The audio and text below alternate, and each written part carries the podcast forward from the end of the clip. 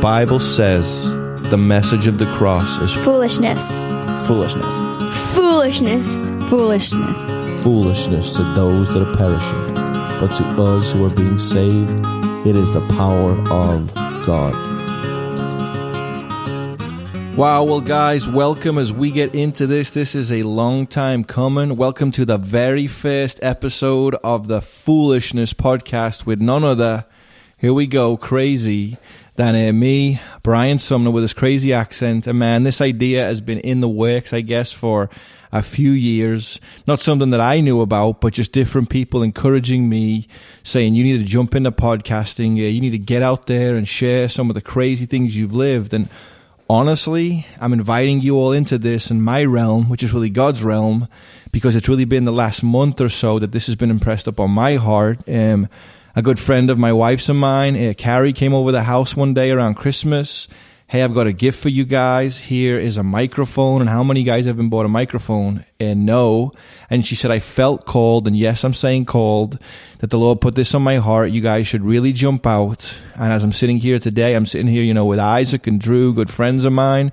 And Isaac felt the Lord nudging him. You need to do a podcast. Here is himself and Drew in my house in the room, you know, helping produce this. And I'm just sitting here saying, Lord, why would you want me to do something like this? And really, it comes down to this. You know, I was raised in Liverpool, England. I've got 15 years of friends and family out there in the world that might never hear the gospel. Becoming a pro skater, you know, starting skating around 13. Now I'm in America and I'm around the world, even more friends, even more interactions. Then I come to faith at 24 and there's even more going on in my life. And I'm saying that to say, I feel like I've lived about five lives and I'm encountering people every day with their ups and their downs. So my hope, as the Bible says, that all of us are living epistles read by all men, that we're the salt and light of the earth, that by putting this out there, sharing what I'm doing, what the Lord's done in my life, and having many guests from many realms, whether it's musicians or, you know, actors or pastors or people who are doing whatever it may be. I just want to encourage so many of you. It gets dark sometimes. You're alone at home. You're struggling. Your marriages are shaky. Your kids are going bonkers and you're going, where can I turn? We know it's turning to Jesus. I mean, even the idea that's called foolishness is based on 1 Corinthians 1.18 that the message of the cross is foolishness to those who are perishing, but to us, you and I, if you know the Lord, it is the power of God. So I'm here just to begin, unpack this first episode. And rather than making it this big production and it's all serious, I just thought, where could I go? And I really want to dive into somewhere that I was a few months ago. I was invited to speak at Cal State Fullerton. If you're a skateboarder, many of you guys listening probably are. Very famous handrails, favorite spot. But I was invited to speak there at the university in one of the debate rooms. I thought I was going to get tore apart. All kinds of students would come and ask crazy questions. I was ready to go and they wanted me to speak on what is the meaning of life.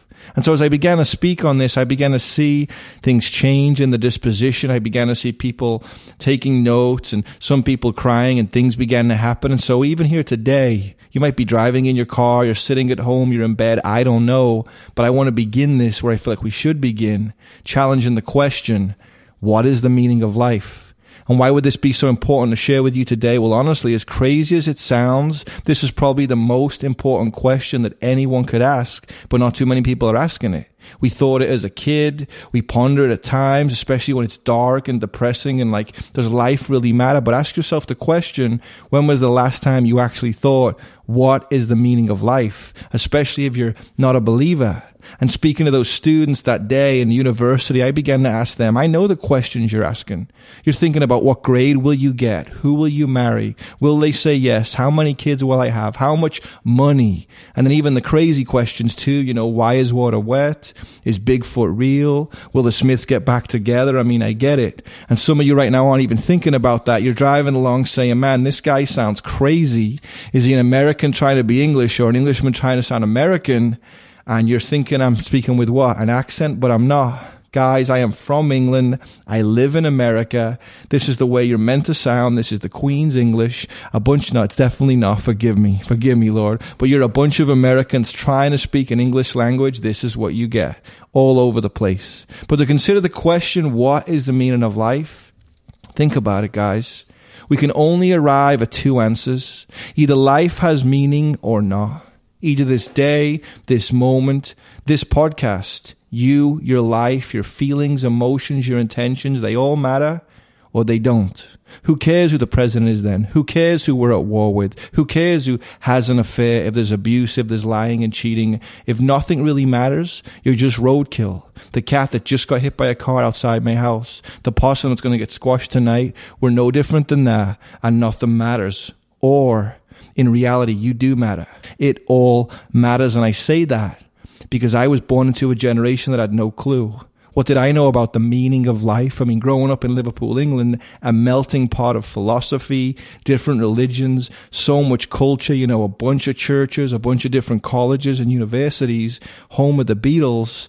I grew up hearing quotes by philosophers, by religious figures, musicians, rock stars, poets, and celebrities, and none of that really told me the meaning of life. And as I was telling that university these thoughts, I was, I was reading things about the meaning of life.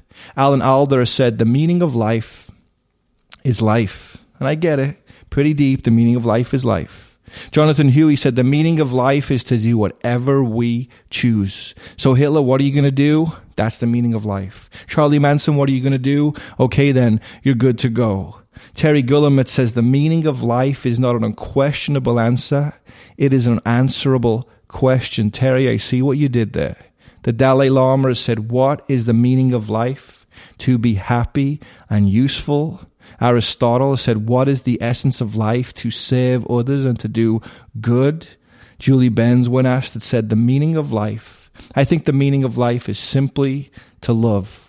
Joseph Campbell, on the other hand, has said life has no meaning, and Oscar Wilde has famously wrote, Life is far too important to be taken seriously. So, guys, where do you go with this? If I'm in college, if I'm in school, if I'm going through literal hell on earth, what do I begin to think?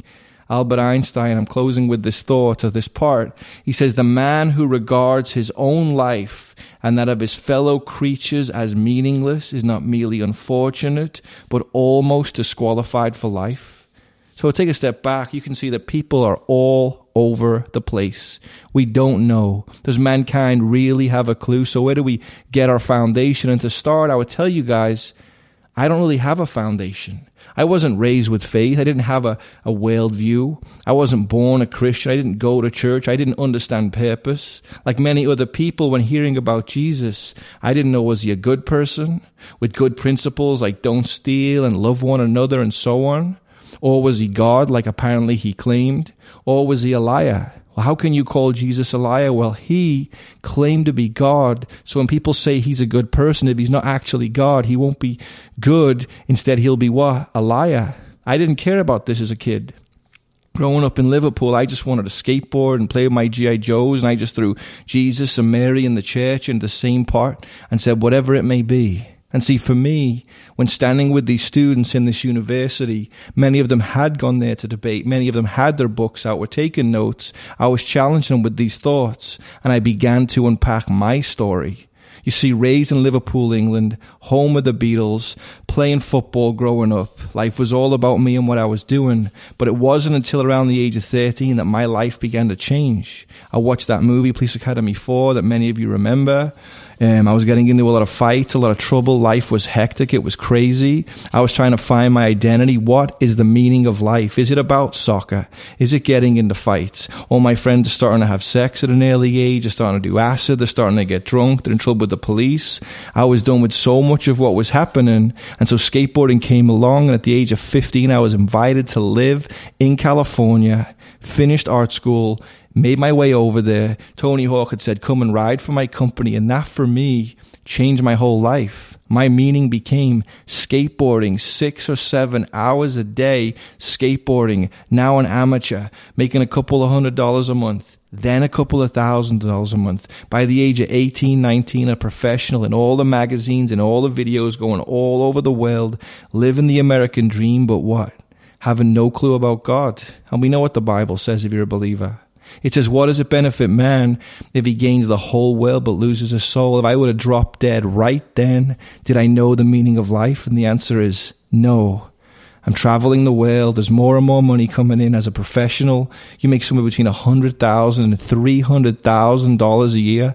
It was crazy. And it wasn't until the age of 19 that I really figured out this is the meaning of life when one day I went into a restaurant called Mother's. I met a girl called Tracy. I fell madly in love. First it was skateboarding, now it was this girl. And what did we do? We drove out to Vegas in just a few months.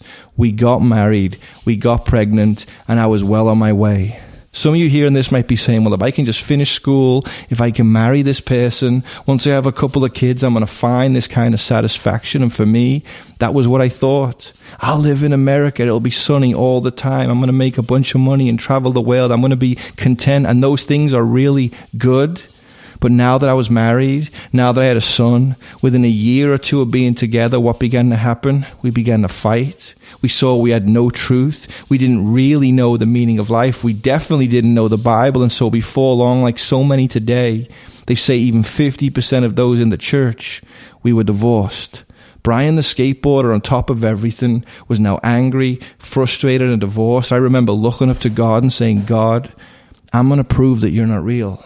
If I can prove that you're not real, then nothing matters. If there's no God, then I am just roadkill. If there's no God, I did just evolve. Who cares anyway? Turn the podcast off. Who cares who passed away this week? Who cares currently sick? Who cares who is the president? But in that season of me trying to challenge God, I began to open up His Word. I looked at all the different religions, all the different faiths, whether you say Rastafari, Buddhism, Hinduism, Mormonism, I mean, Islam. But it was when I opened the Bible, the Genesis 1 26 and 27. Remember now, I'm sharing this with a whole bunch of university students that I told them. A skateboarder called Brian, who was now divorced from this woman after we'd fought like crazy. We'd ended up going through living hell, punching holes in the wall, swearing, just being vulgar, having a crazy life, done with it all, looking up at God saying, I'm done with this. I'd finally opened the Bible for the first time in my life, and in Genesis, right there, God says, Let us make man in our image. You might be driving in your car right now and you don't believe that. You don't know that. Many of the university students didn't know they were made in God's image. If you can hear in the background, I hear in my home, the cats and the dogs are running around, and I love those guys. They're awesome but they're not Imago Dei. They're not made in the image of God. They're not like you. They're not like me. They're not like my friends who are sitting here with us. And so what took place is I began to challenge God. Well, if I'm made in your image, God, why does my life suck? Why am I divorced from this woman? Why am I getting more depressed? Why am I getting in more trouble with the police? You know what, God? I'm done with this life. I don't even want to live anymore. As I began to read through the Bible and remember, I'm saying this to you guys to help you open your eyes and understand God's Word. How can we put the Bible down if you've never picked it up? And reading that text, I began to get into Genesis 1, 2, and 3. Why is my life suck and what does God say? Well, I put Adam and Eve in the garden. I told them, don't eat of this tree because in the day you eat of it, guys, you will surely die. God didn't say he would kill them. He said they would die. So as they went into that garden, as they ate of that tree, over there, not listening to God's sermon, but instead to the serpents, they died spiritually and eventually physically. Well, God, if you're good, why did you allow this to happen? These were the real questions that I had. And as I began to pursue God's word and try and disprove it, I didn't want to live. I was done with life. This was my last hope. Reading through the Bible, God's appearing to Abraham, appearing to Moses. We see him speaking to King David, and what was he doing? I was going to God to fix my life, but God was coming to me to show me who He was. Show me in Exodus the Ten Commandments, and some of you guys hate hearing about this. It was the first time I'd really heard them, and what does God say? Don't lie. Don't blaspheme God. Be respectful to your parents. I was realizing I was a sinner. And guys, back then, I was easily 20 pounds lighter. I was what's known as a vegan. You guys know what that is? My wife's a vegan. Can you just stop and pray for her right now? But imagine being a vegan, reading the Old Testament, and every year God says, well, cause you guys have been bad, Israel.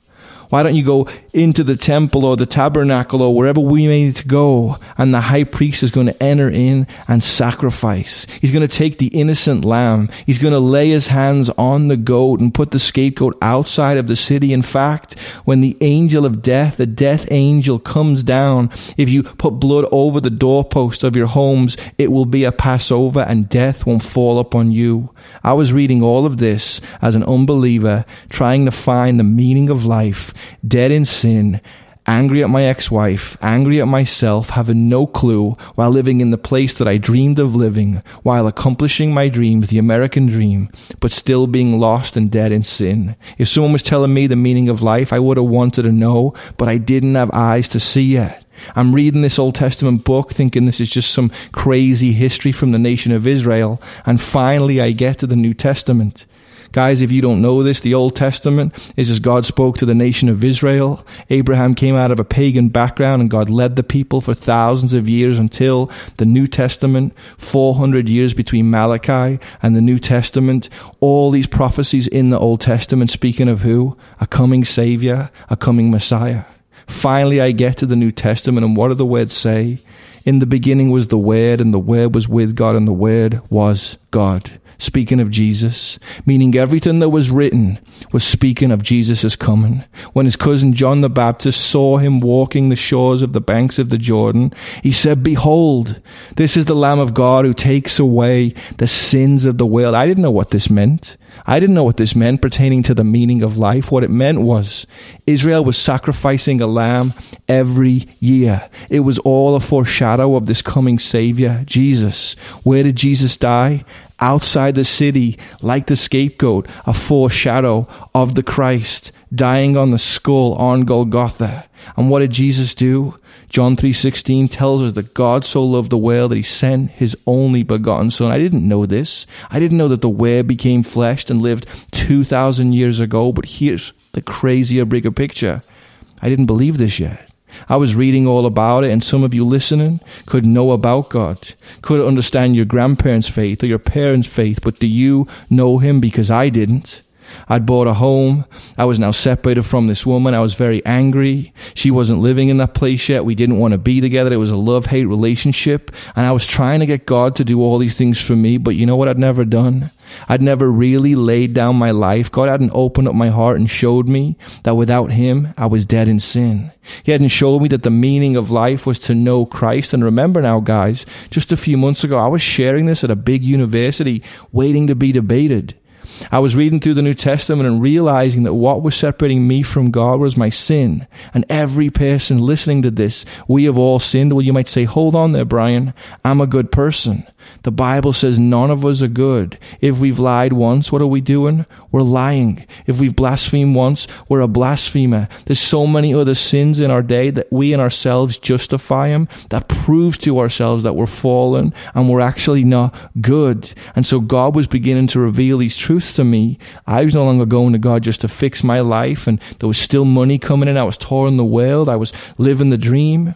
But this came to a place where I remember coming home one day after having community service, getting in a big fight with my ex wife, and the community service was in a Christian thrift store of all places. Coming home to the house where I live, and I got down in my knees in one of the other rooms in the house, and I'd heard a pastor preach on Galatians 5 how there's the flesh and there's the spirit. I'd been living my whole life in the flesh, living for me, sinfully for me. It was the first time God was really addressing with me my sin, my struggle.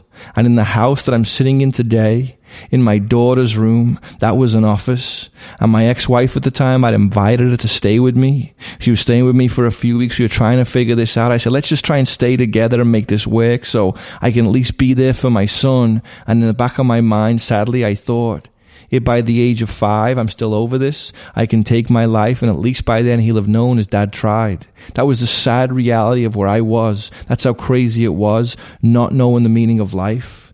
But in that room on the other side of our home, getting down on my knees, God was opening my eyes. He was showing me that He sent His Son to die for the sins of the world, that Jesus lived, died, and rose again, took all of our sin upon Himself, died on the cross, went down into the grave, and rose again, overcoming death, proving that He is the way, the truth, and the life.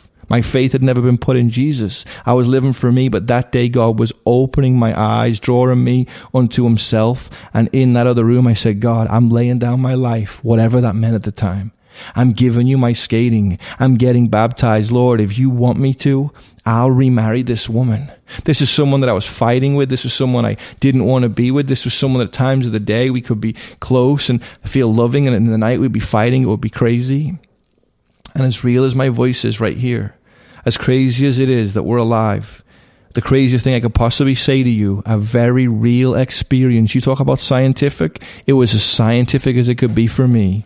In that room, seeing my sin, knowing I needed to repent, God drawing me to Himself, I said, God, I'm laying it all down. Forgive me. He was bringing me to myself, knowing that He was all, He was the meaning of life. And as I sat there that day, in one instant, it was like the presence of God entered that room, got a hold of me, changed me in an instant, and I was never the same. It was 12 o'clock at night when I probably started praying, and it was easily 30, 40 minutes sitting there crying out, My life's crazy. I'm done with this woman. I'm done with me. Why is it so frustrating? I wanted life to be perfect. Well, because I'm living in a cursed world.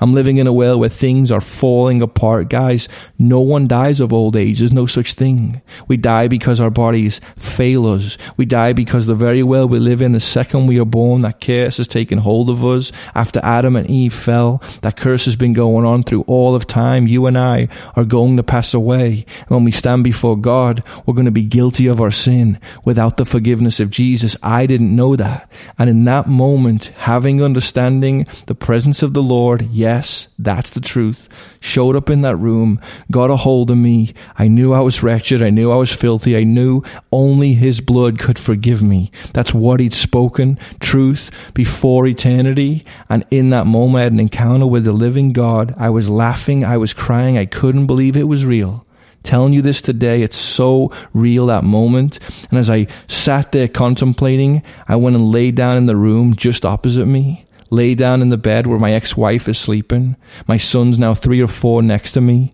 And as I sit there, she sits up like a zombie and begins to give a speech about almost everything I just prayed. And I thought, this is crazy, Lord. Do you want me to marry this person? Waking up the next day and she being an Italian and Mexican, having this Catholic sort of background, just, babe, I'm going to live for Jesus. I'm going to do whatever I'm going to do. And she responded with, you're crazy. You're not even a Catholic. You're not even baptized. You don't even own a Bible. Do you really know what you're doing? And as I began to pray for her, say, I'm going to live for God, within three weeks' time, she came to faith. Within just a few months, we were remarried. We went on to have two more children. In fact, my son is texting me right now from my phone. He's 18 years of age, almost 19 this next year.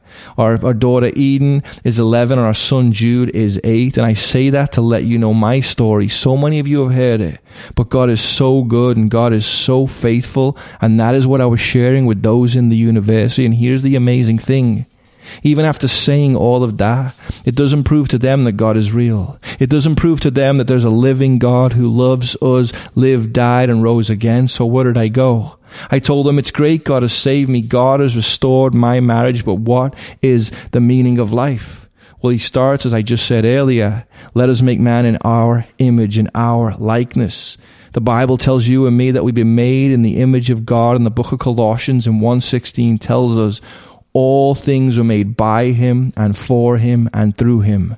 That means everything that was created was made for God. My skateboard would now be used to glorify God. It means the same way a guitar is made to play notes, you and I are made in his image. And in fact, if we wanted to take a Bible verse from the Old Testament to summarize the meaning of life, in Exodus 8 1, God sends Moses up to Pharaoh to let Israel go, and he says, Let my people go that they may worship me. Those kids I was speaking to, those young adults, are thinking, wait a minute, Brian, God is telling us we need to worship Him. That's how we were created to worship Him. Well, I told them, guys, we're all created to worship God. But you know what we're doing?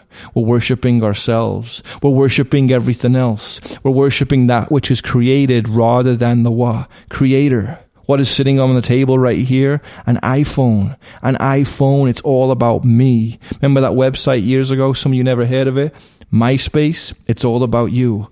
YouTube and Facebook, it's all about us. We are living in a world we are worshiping our bodies, fame, success, status, world peace. We can worship anything. I mean, think about it for a moment. Skateboarding is literally playing around on a piece of wood and I was able to buy this house I live in because of my skate career. Think about things like MMA and jiu-jitsu, and I'm friend, friends with a lot of these UFC fighters. I think about how big it is getting. Someone who's been friends with Dana White for years. There's millions and millions of dollars in it, but what is it really? it's two men fighting. Surfing is someone riding a wave. As Alistair Begg's joke, the football is simply a bunch of oxygen wrapped in a piece of leather all these things that we worship and we build stadiums around and we give our money to and we're entertained by. We say, I would never worship anything, but that is not the case. Where your time goes, where your effort goes, where your sacrifice goes, that is what we are worshiping for, worshiping unto. And when you think about it, here's what's amazing thinking about this a few weeks ago hundreds of years ago, talking about the natives that lived in America, talking about even those who came and settled in America. Men made their way across the plains, killing this and killing that for what purpose? To survive. Well, today I can order almost any kind of food I want to my home. I can buy anything I want to drink. I have access to almost anything and the suicide, depression, anxiety is on the rise. At one time, man was so eager to protect his family and live and struggle to survive. And now that we have access to all of this, all this depression, all this anxiety, all this stress is taking root. I was at that university reminding all these kids and I stopped and asked them, guys, at 20, at 25, whether you're wealthy or not, whether you're with that girl or not, whatever you may think is the truth, do you really have peace? Do you have peace in this world not because your car is clean, not because you have the home you want, not because you have the situation? Do you have peace when it is falling apart because the Bible says that Jesus Christ is our peace? Do you have peace when there's cancer? Do you have peace when a loved one has passed away? Because as I've traveled America for the past decade or so, I have encountered people from every generation without peace. Speaking at a huge event in Detroit some years ago, a massive skate event, a massive church, and right after, a girl in the youth group came over and said, Brian, would you mind praying for me? Would you mind praying for me? Well, why? And she said, Could you write something on my arm? And as she put her arm out from her wrist to her elbow, what do you think was there? Cuts literally hundreds of cuts, cuts that must have been five years old to potentially five days old. Why was she showing me this? Did she need attention? Was she so numb to it? What do you tell her? If you have the meaning of life, what do you tell that girl who's probably five or six years older than my own daughter? The same night, a kid who was an all star, his dad had just passed away just a few days earlier. It was the first time he was out of the house, coming to this big Christian event. What do you tell him the meaning of life is? A few days later in San Jose at a, a youth group and probably 30, 40 kids, a young girl comes over. I need prayer. A few months ago, I got in a fight in my mo- with my mom, and my own mother pulled a knife out and stabbed me in my side. What do you tell that girl? What do you point to? Is it something that's online that's going to satisfy her? Is it something that you're going to give to her? Living with her dad, she said her own dad had put her head into a window. I am not making this stuff up. What do I tell each of them? What do I sit with them? What did I tell those university students is the meaning of life? Well, do you know where I went? I went to a verse in the Bible. A verse in the book of Ephesians, Paul writing to those in Ephesus 2,000 years ago. And here's what Paul says to you and I to Booktooth Brian with his braces and his bowl head haircut who didn't know Jesus, God's word says, we are God's workmanship. Every person in that room in the university, every person hearing this, every person that night that was struggling, were God's workmanship. We've been created in Christ Jesus for what, O oh Lord? For good works. And here's the good part, guys. God prepared these beforehand that we should walk in them. That means we're made in his image. Genesis 1 26 and 27, Imago Dei. Everything's made by him. Colossians 1 16. We're his workmanship. And some of you, as unbelievers in that room that night, you say, Well, I don't believe that. Of course you don't. Why would you believe that? First of all, why would you believe something that's written in a book by man? I'm telling this to these university students, yet the amazing thing is they are believing so many things written in a book by man. The missing link or the purpose of life of so many other things, the songs we listen to, the things we interact with. We're so distracted by so many things that are written in books. The difference with God's word is what? First point I want to say is the Bible tells us in 2 Timothy 3:16 that all of scripture is God breathed and is inspired. That means that God could have put a jumbotron in the sky. He could have sent us all individual notes, but God, being all knowing and powerful, whose thoughts and ways are not like ours, He chose to speak through man, through man. He appeared to mankind all of God's scripture. That means the Bible is God breathed and inspired. The problems you might have with it, the struggles you might have with it, challenge it. Challenge the supposed controversies or the inaccuracies. See what the word says all scripture is inspired, meaning when I send an email, when I send a text, when I write something in a pen, you and I, we are God's email, we are God's pens, we are God's letters, we are recording God's word. That's how the Bible was recorded through thousands of years. And the second part, though, which really goes back to the thought of even this podcast, why it's named foolishness, is because when Paul writes to the church in Corinth, 1 Corinthians 1.18, he says the message of the cross all that I've just told you about Jesus' life, death, and resurrection, the message of this cross, it is foolishness to those who are perishing. All those kids in that room, even the adults and the teachers, this is a crazy message if you don't know God. But he goes on and says, But to us who are being saved, it is the power of God. You see, what's often missed in these discussions when you go into universities or you debate people or you talk about people is they want evidence that's not actually there. Yes, the Bible says the universe, the universe declares His majesty. When you go outside and look around and see, to a believer, we say God made all of this. But to an unbeliever, they simply say, this is amazing, this is vast, this is beautiful. Here's the reality for me. If I was to put my wallet on the table, which I did that night in the university, and I said, guys, there's 40 bucks in this wallet. How many of you guys believe me? No matter whether there is or there isn't, they have to have faith. The only way they can know is walking up there right then, opening the wallet, and seeing how much is in there. What is the evidence for God? The evidence for God, the Bible says, is the gospel. It is the good news. I know people try and prove God in so many ways, but you can never see the evidence of God unless He opens your eyes. And what that means is Come up here, you guys. Open up the wallet. Is there $40 in there? Yes or no? Likewise, God has said, okay, you want to know if I'm real? What have I told you in the Bible? What have I told you about your condition? Were you made in my image? Have you told a lie? Are you going to die because of that sin? When you die, you're going to stand before me and be guilty? Are you guilty without someone to stand in your way? Yes who was stood in our place? The Lamb of God, the scapegoat. What's his name? I've been talking about him all night. Jesus Christ. So if you want to know God is real, if you're the leading atheist in the world, from Richard Dawkins to Sam Harris to whoever it may be, you have to open that wallet. Look at God's truth. Ask yourself the question, have I sinned? Do I need forgiveness? Is God a loving God? And as I told those students that night, they realized you have to go open that wallet yourself. I had to come to God myself on God's terms, or we're talking about some other God. The Bible says in Romans 1.16 that the gospel is the power unto salvation. And what that means is that we are spiritually dead without God. We're spiritually dead without Jesus. Who are you, Pastor, to tell me that? Who are you, God, to tell me that? Well, that's the whole point. Many people are wearing these shirts.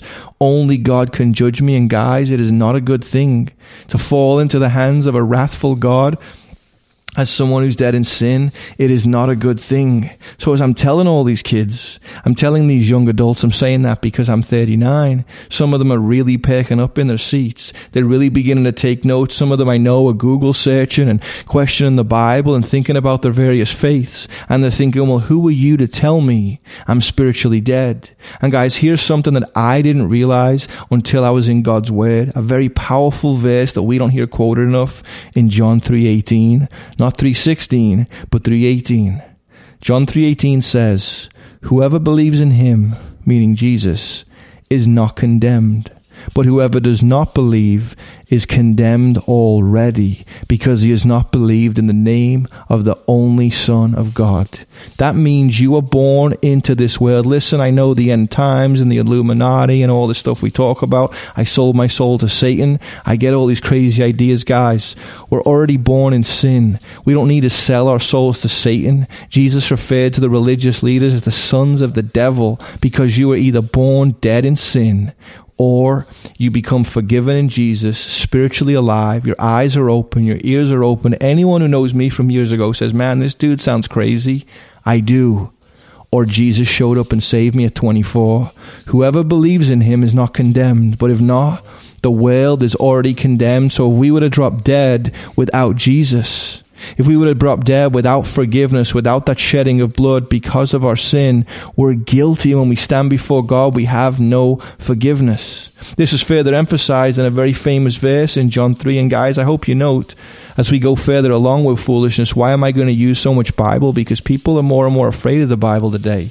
Even preachers don't want to dig into the word. They want some nice little thought in the middle of a 40 minute sermon that's very funny and comedic. But I didn't hear the truth till I was 24. So to me, I want to live by the word of God, Matthew 4 4.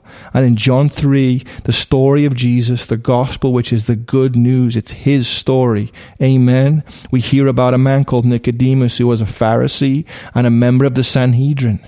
And he came to Jesus by night, and it says, Get your Bibles, open up in your app, read it for yourself. John 3 and 1. It says, A man called Nicodemus came to Jesus by night and said to him, Rabbi, we know that you are a teacher come from God, for no one can do these signs that you do unless God is with him. You see, Jesus had turned the water into wine. There was various things he was doing, and these religious leaders were realizing there's a power on him. But by which power is he doing it? And we don't know if Nicodemus came to him by night so as to not be seen or because he was free. Scholars openly debate about this. This isn't a relevant point, but the relevant point is what Jesus told him. This man is telling Jesus both that you're a rabbi and you're a teacher. And Jesus in verse 3 of John 3 says, Truly, truly, which is to say, Nicodemus, I say to you, unless you are born again, you cannot see the kingdom of God. Unless you were born, you cannot understand who I am. You will not get it. Unless you were born again, you cannot see the kingdom of God. And so Nicodemus, being a wise man, asked relevant questions. He said, How can a man be born when he is old? Can he enter a second time into his mother's womb and be born? Jesus answered, Truly, truly, I say to you, unless one is born of water, that's baptism, and the Spirit, that's God's Spirit forgiving you and saving you, he cannot enter the kingdom of God. That which is born of the flesh is flesh, and that which is born of the Spirit is spirit. You see, every person listening to this, we've been born of the flesh. Our mother, our father, they were physical. The mother was impregnated with the seed. The child was was the child was formed, she gave birth to you or I, and here we are, born of the flesh. What that means is that from Adam, the first man who fell, all the way through time up until now, Every man that has ever been born, every seed that has ever been continued on, is fallen in a fallen state, just like Adam. That's why Jesus says all of us then are born of the flesh. This is our carnal, our sinful nature. We don't want to live for God.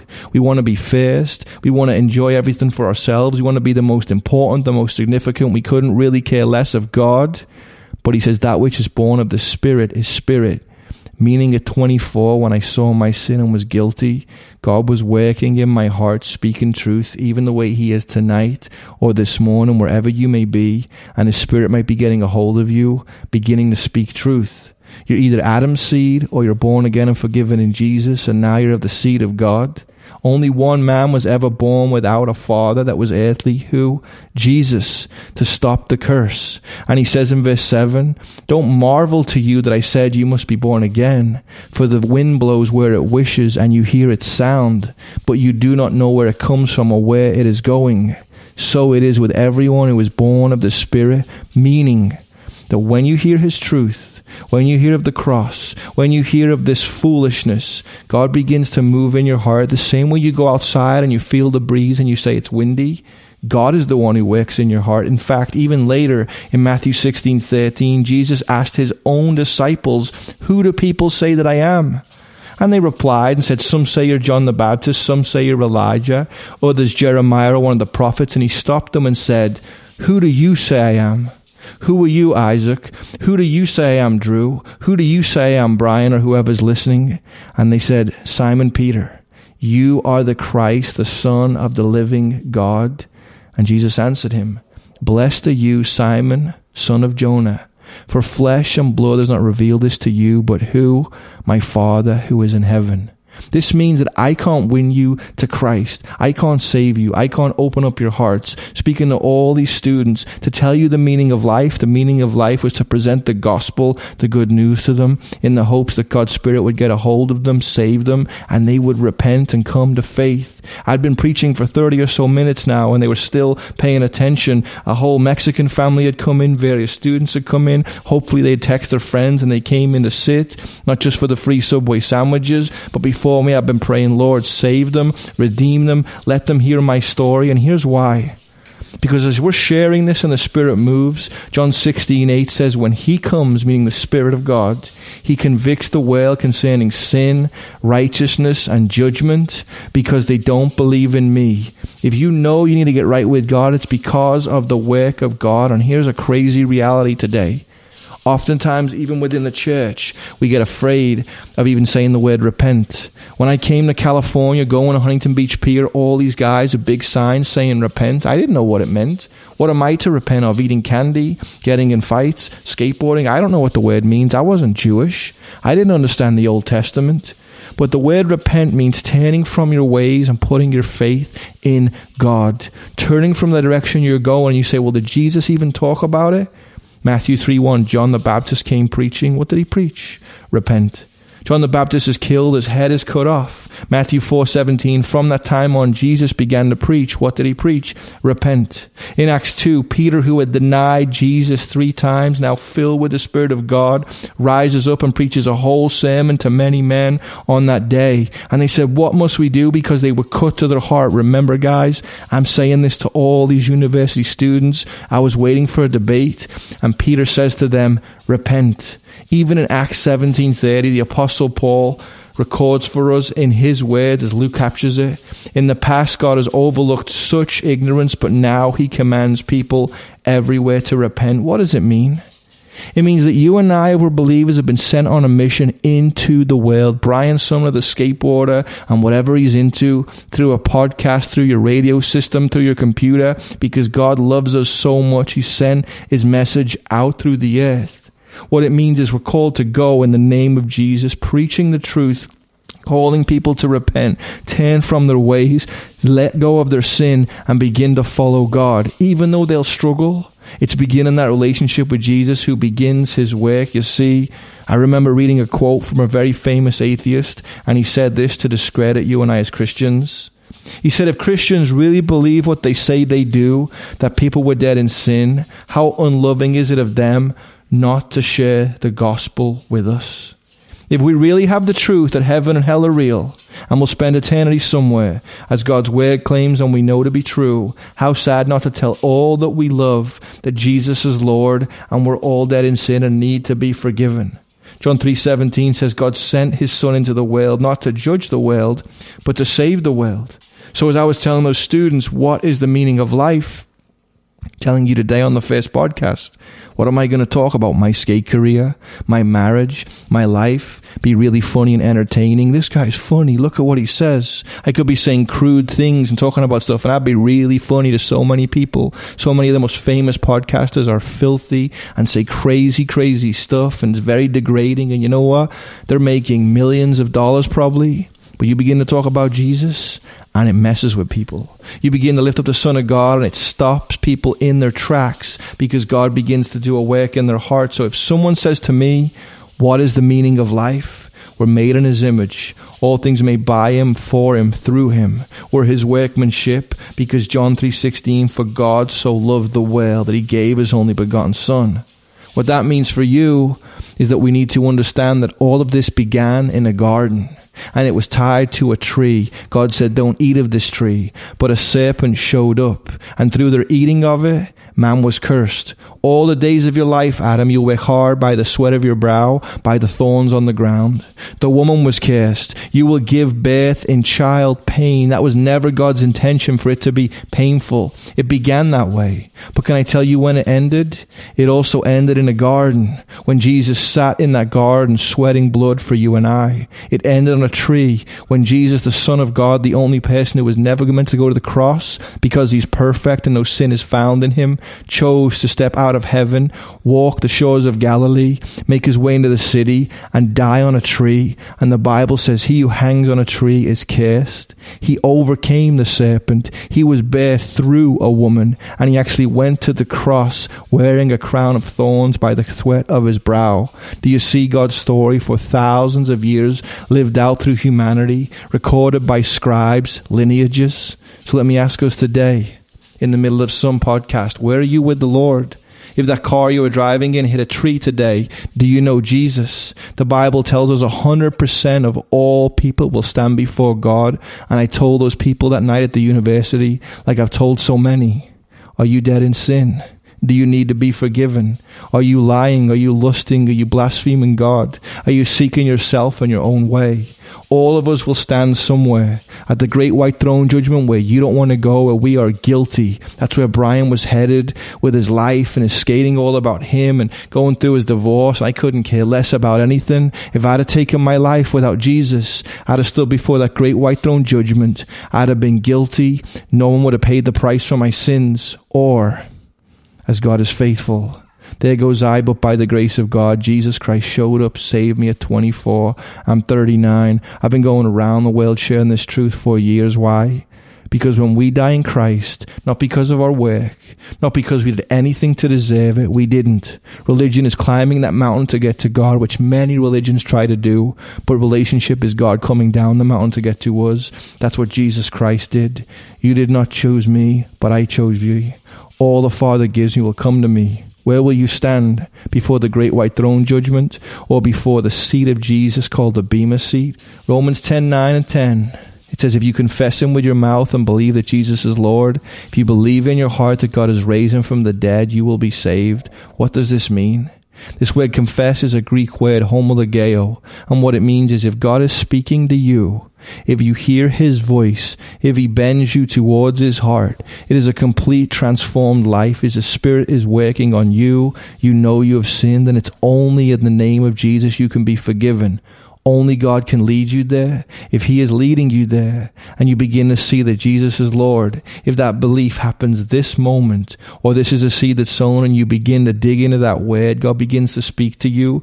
If you go to your grave knowing that Jesus is Lord and Him alone can you be forgiven because of no work of your own, you will be saved. This is going to be hard for some to hear, but in the office in our room, I prayed a prayer after seven months of trying to disprove God, understanding who He was. That night when we were sitting in the university, I was ready for debate. People were going to ask all kinds of crazy questions, and instead, I said, Where are you with the Lord? Have you heard of your sin? Have you heard of your death? Have you heard of eternity? I laid out the gospel clearly that day. Guys, I wanted to pray for them. I said, where are you? What if someone there was been molested? What if someone was temp- tempted with suicide? What if someone was there was just over everything? And we stopped and invited those who wanted to pray to say, God, I believe you're speaking to me. I believe that I'm a sinner. I know I need your grace and your mercy, your forgiveness. I know that Jesus is Lord, and God, I want you to begin to lead and direct my life. You see, in the book of Acts, when Peter cried out and said, Repent, the Bible tells us of thousands of people that were added to that day. Did they raise their hands? Did they get involved in the church? We don't know. But if you confess Him as Lord, He does a work in your heart. If that's what He's done, leading you to that place, you can be forgiven. It is a work of God. Guys, I simply started this to reach out to people. I hope it's some of my friends from Liverpool. I hope it's people who skate. Some might say, man, this Brian dude is crazy, but I'll tell you, I wish I could have had a message like this when I was 15. I wish I could have a message like this when I was a kid. I wasn't raised in church in a community that loves the Lord, and I want to do all that I can as God's leading to reach out and to become all things to all men. If you want to hear more from me, go to briansumner.net. But if you're sitting here today in a car and you're saying, man, you get right with God, what we do is this we open up the Bible to hear about God. We cry out and pray to Him the same way we talk to our friends saying, God, I need you. We get plugged into the church because I want Christians around me, people to help me when I struggle in my marriage, when I struggle in my sin, when I struggle with whatever may be. What you're doing today, if you're really hearing this and saying, God, I'm hearing this. I'm believing you are the meaning of life, that you sent your son. You need to take some time and sit with God and say, God, I need to know you. I need forgiveness. I want the hope and the joy that Brian talks about. And it's there that you can confess, cry out, reach out to a loved one, and they will lead you in that truth open up his text and you'll begin to walk in a deeper relationship with Jesus, which is why everyone was created to begin with. Guys, we love you. BrianSumner.net. Get in touch. Let me know what's going on. Stay tuned for more. Remember, the message of the cross is foolishness to those that are perishing, but to us who are being saved, it is the power of God. God bless.